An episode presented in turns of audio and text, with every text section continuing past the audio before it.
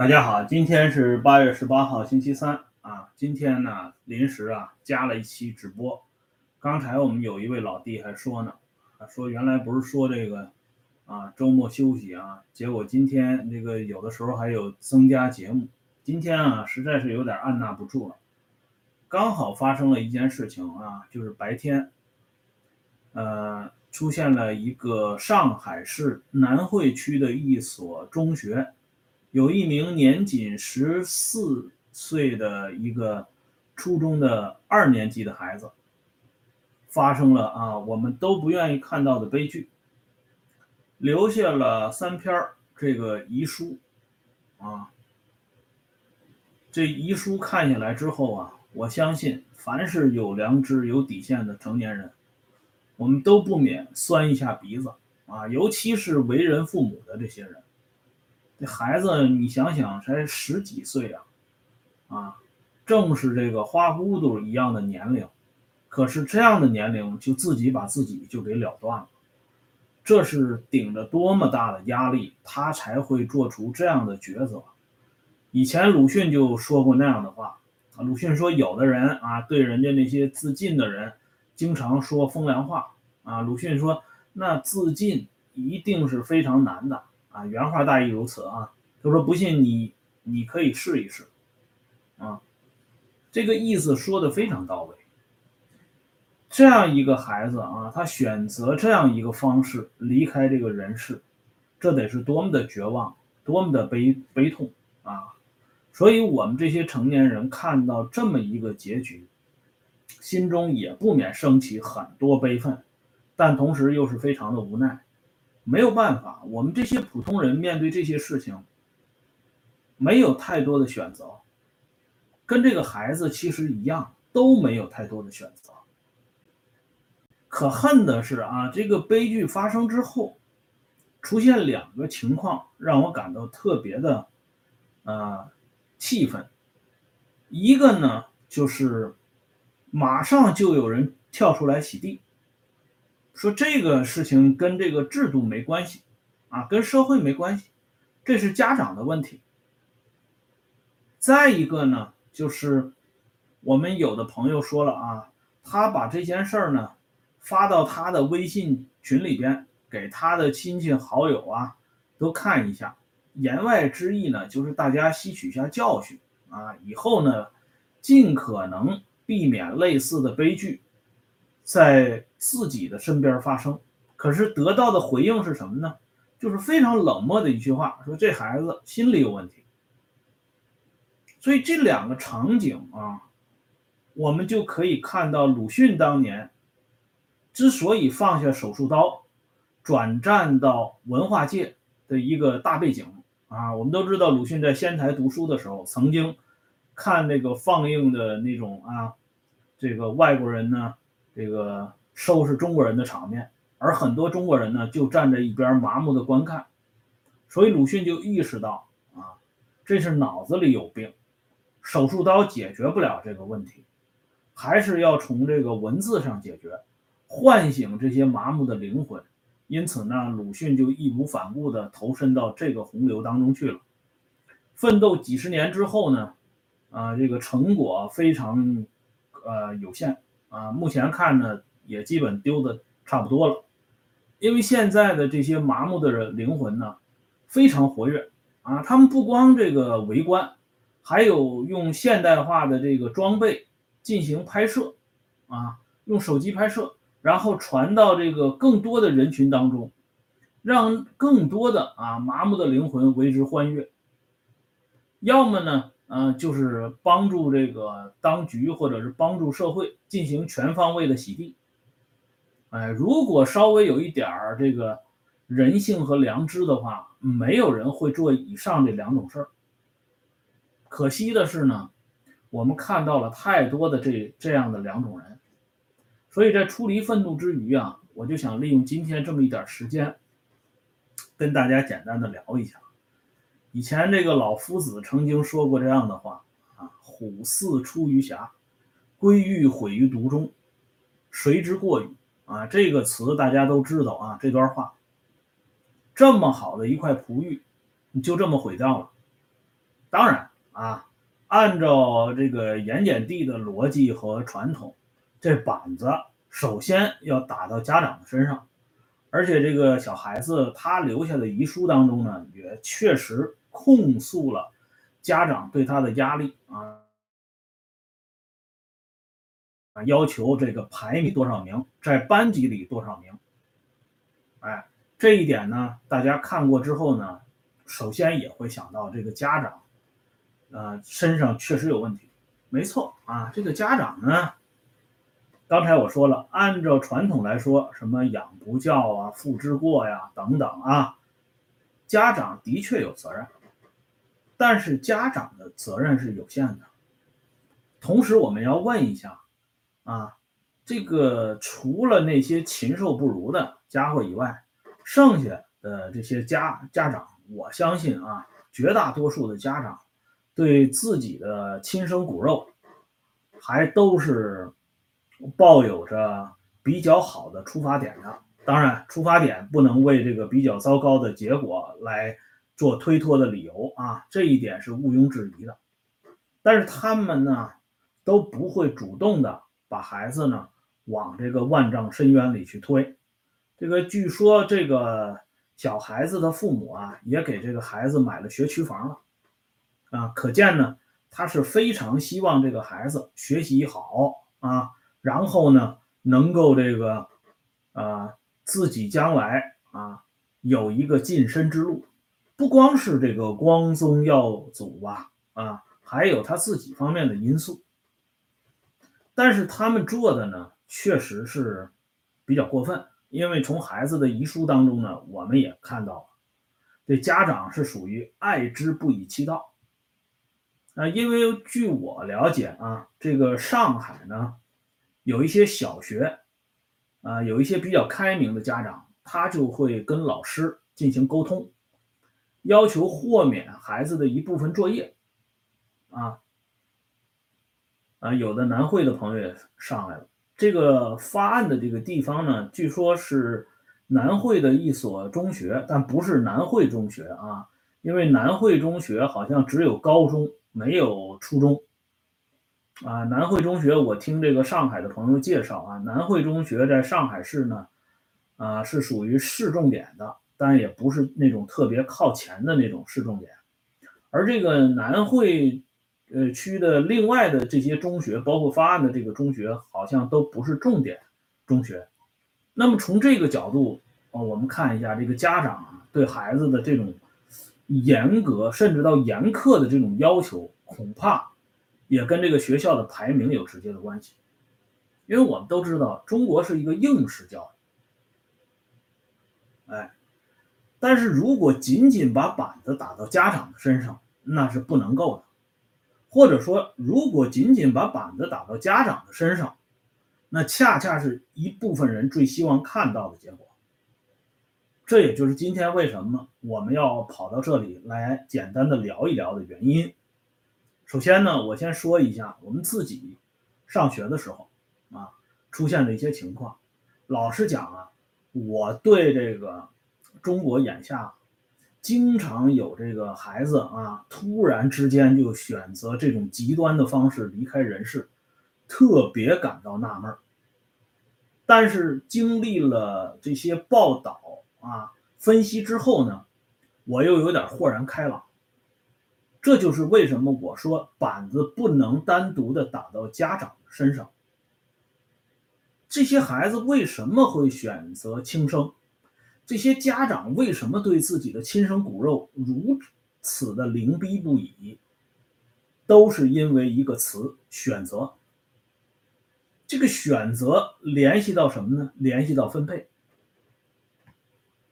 哎，人生的选择自然联系到利益的分配，这是常识。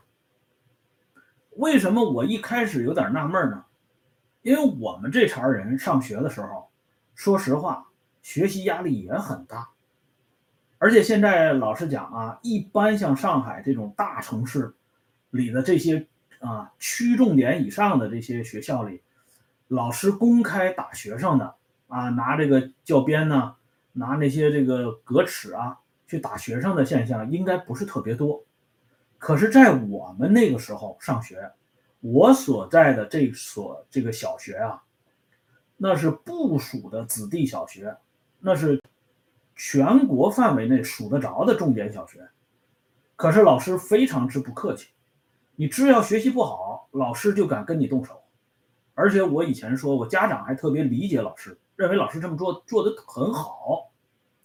但是我们这些啊挨了打的这些同学啊，我我我有很多同学都挨过打啊，我本人还比较幸运啊，没有挨过老师的打。但是我这些挨过打的同学呢，真的没有任何一个人选择从这个楼上跳下去啊，因为我们那所学校呢，呃是很有名的一所学校，这个教学楼呢盖得非常漂亮，尤其在那个年代，在七十年代啊，在八十年代的时候。能有两层楼啊，而且还挺高的那种两层楼的，那是不多见的。所以如果跳楼的话，呃，估计这个结局也是很惨的。但真的一个跳楼的都没有啊。用今天的话讲，可以说是皮糙肉厚啊。这个打了就打了，骂了就骂了，然后呢，照样这个啊，这个到班里去听课呀，去听讲啊。哎，为什么呢？如果放大开来，其实就是一个社会的原因，因为那个时候刚好这个国家折腾累了，折腾不起了，啊，所以呢，他给的这些普通人来讲多了一些选择，而且那个时候呢，大锅饭这个东西还没有完全脱离，那个时候讲究的是接班所以我当时亲耳听到啊，我们老师跟那个一个同学的家长在聊天。我们老师就跟这个家长讲说：“你这个孩子这么学习可不行，将来考不上重点高中，考不上大学，他怎么就业呀？啊，都是老百姓家的孩子，你也没有这个门路。”那家长说：“是他这个孩子呢，就是啊，家长说了一句俗话，就是说这孩子不爱读书，好像是天生的啊，随他爸，他爸就不爱读书读书。”如果实在不爱读书的话，也考不上重点高中的话，不行，将来就让他接他爸的班儿得了。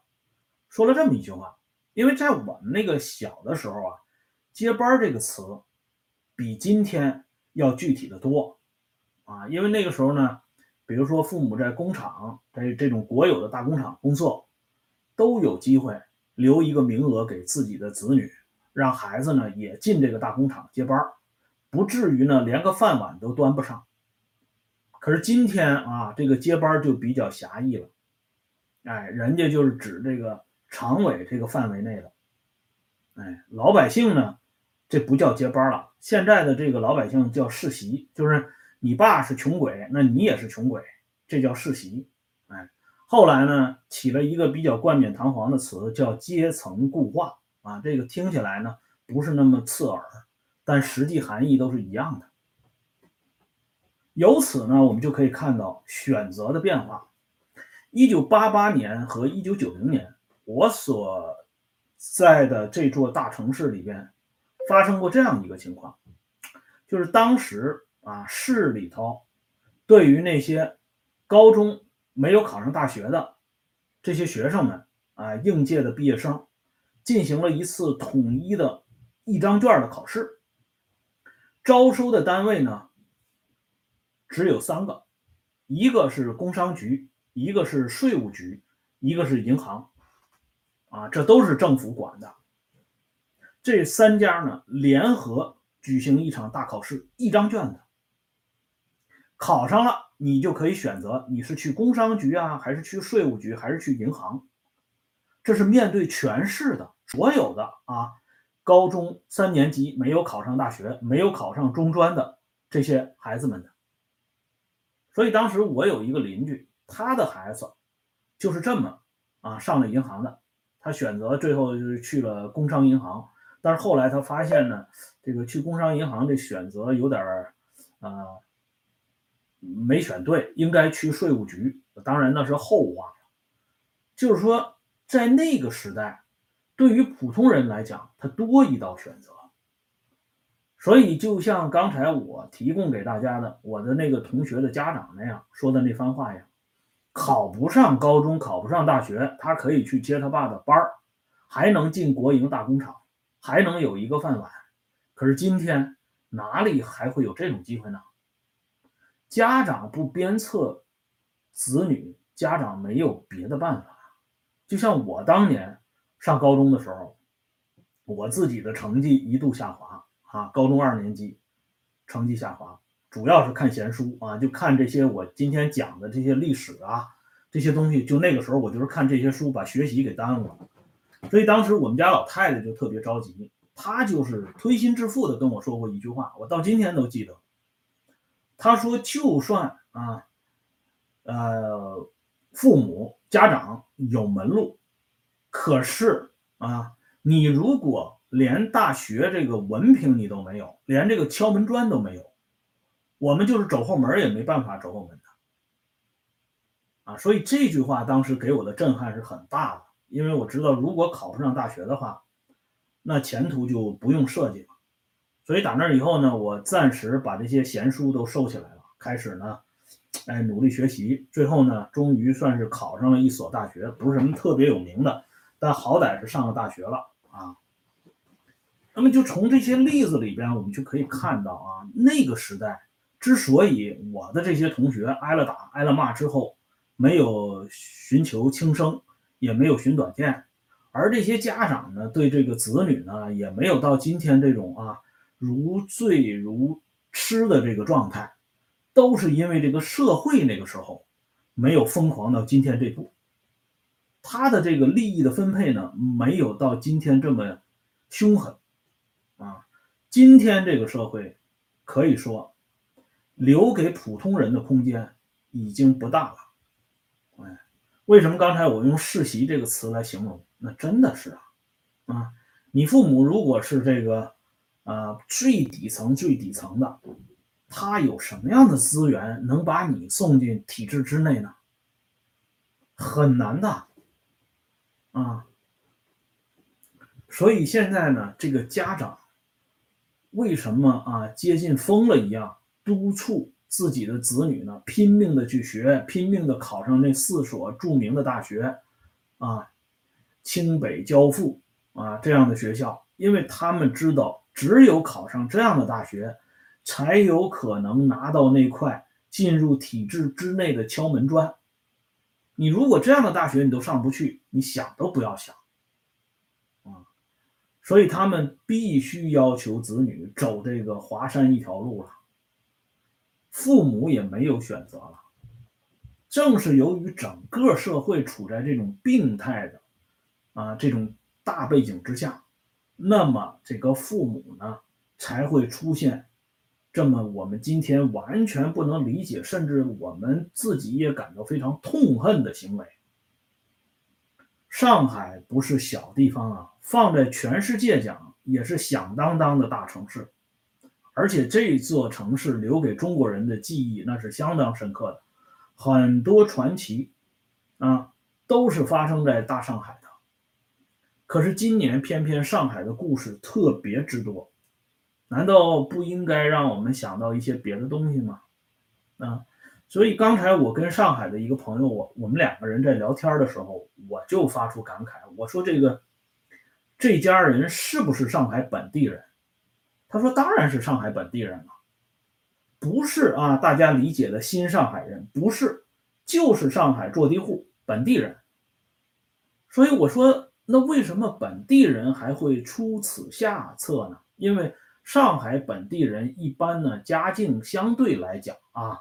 都比这个外来户呢要啊宽裕一点，不是说绝对的啊，相对来说。”哎呀，然后我这上海的朋友就跟我讲，他说你啊，你不知道，上海啊，他说我给你举一个例子，上海去年高考前夕啊，不是有一段时间由于特殊的情况上网课吗？这个网课结束以后，学生呢要返校，就在返校的过程当中，他说上海的一些中学生就跳楼了，就有跳楼的。而且上海各个区啊，这些所属的重点中学和非重点中学，每年跳楼的学生的数字，那是严格保密的，你老百姓是根本不知道的。所以他跟我说这个话之后呢，我就感到特别的震惊，啊，我现在我觉得自己真的是有点是这个，啊，对这个盐碱地的一些直接的情况会显得比较隔膜，所以我听了这些东西才会感到震惊。人家经常听这些东西的人，人绝对不会感到震惊。你看刚才有个朋友不讲，广东也是这样的，啊，深圳也是这样，所以这样看下来。这个板子如果仅仅打到家长的身上，大家觉得公平吗？不公平的，家长同样也是受害者。就像这个现在搞的这个双减啊，给孩子们减负的这个事儿，包括之前我们看的那个电视连续剧《小舍得》，你说那里的那些啊，那两个当妈妈的，他是他确实有招人恨的地方啊，他把那个严子悠逼到那种程度。可是你要知道啊，他的那个妈妈，她有选择吗？啊，就是蒋欣扮演的那个妈妈，她有选择吗？她有别的选择吗？她除了逼自己的孩子以外，她还有别的更高明的选择吗？没有的。她那么一个楼面经理，在那么一个后生的家庭里，一点地位都没有啊。他的那个继父，满脑子想的都是前房儿女的故事啊。所以你想想，他除了让自己的儿子去拼，啊，去玩命，他再也没有更好的办法了。神仙都救不了他的。所以说来说去，还是社会的问题，说到底还是制度的问题。这个制度吧，就像一棵大树一样，啊，刚才我们这个上海的朋友这个形容，我认为非常贴切。他说这个制度就像一棵大树。这个树一旦长歪了，啊，那结的就是歪瓜裂枣，啊，这个枝啊，啊，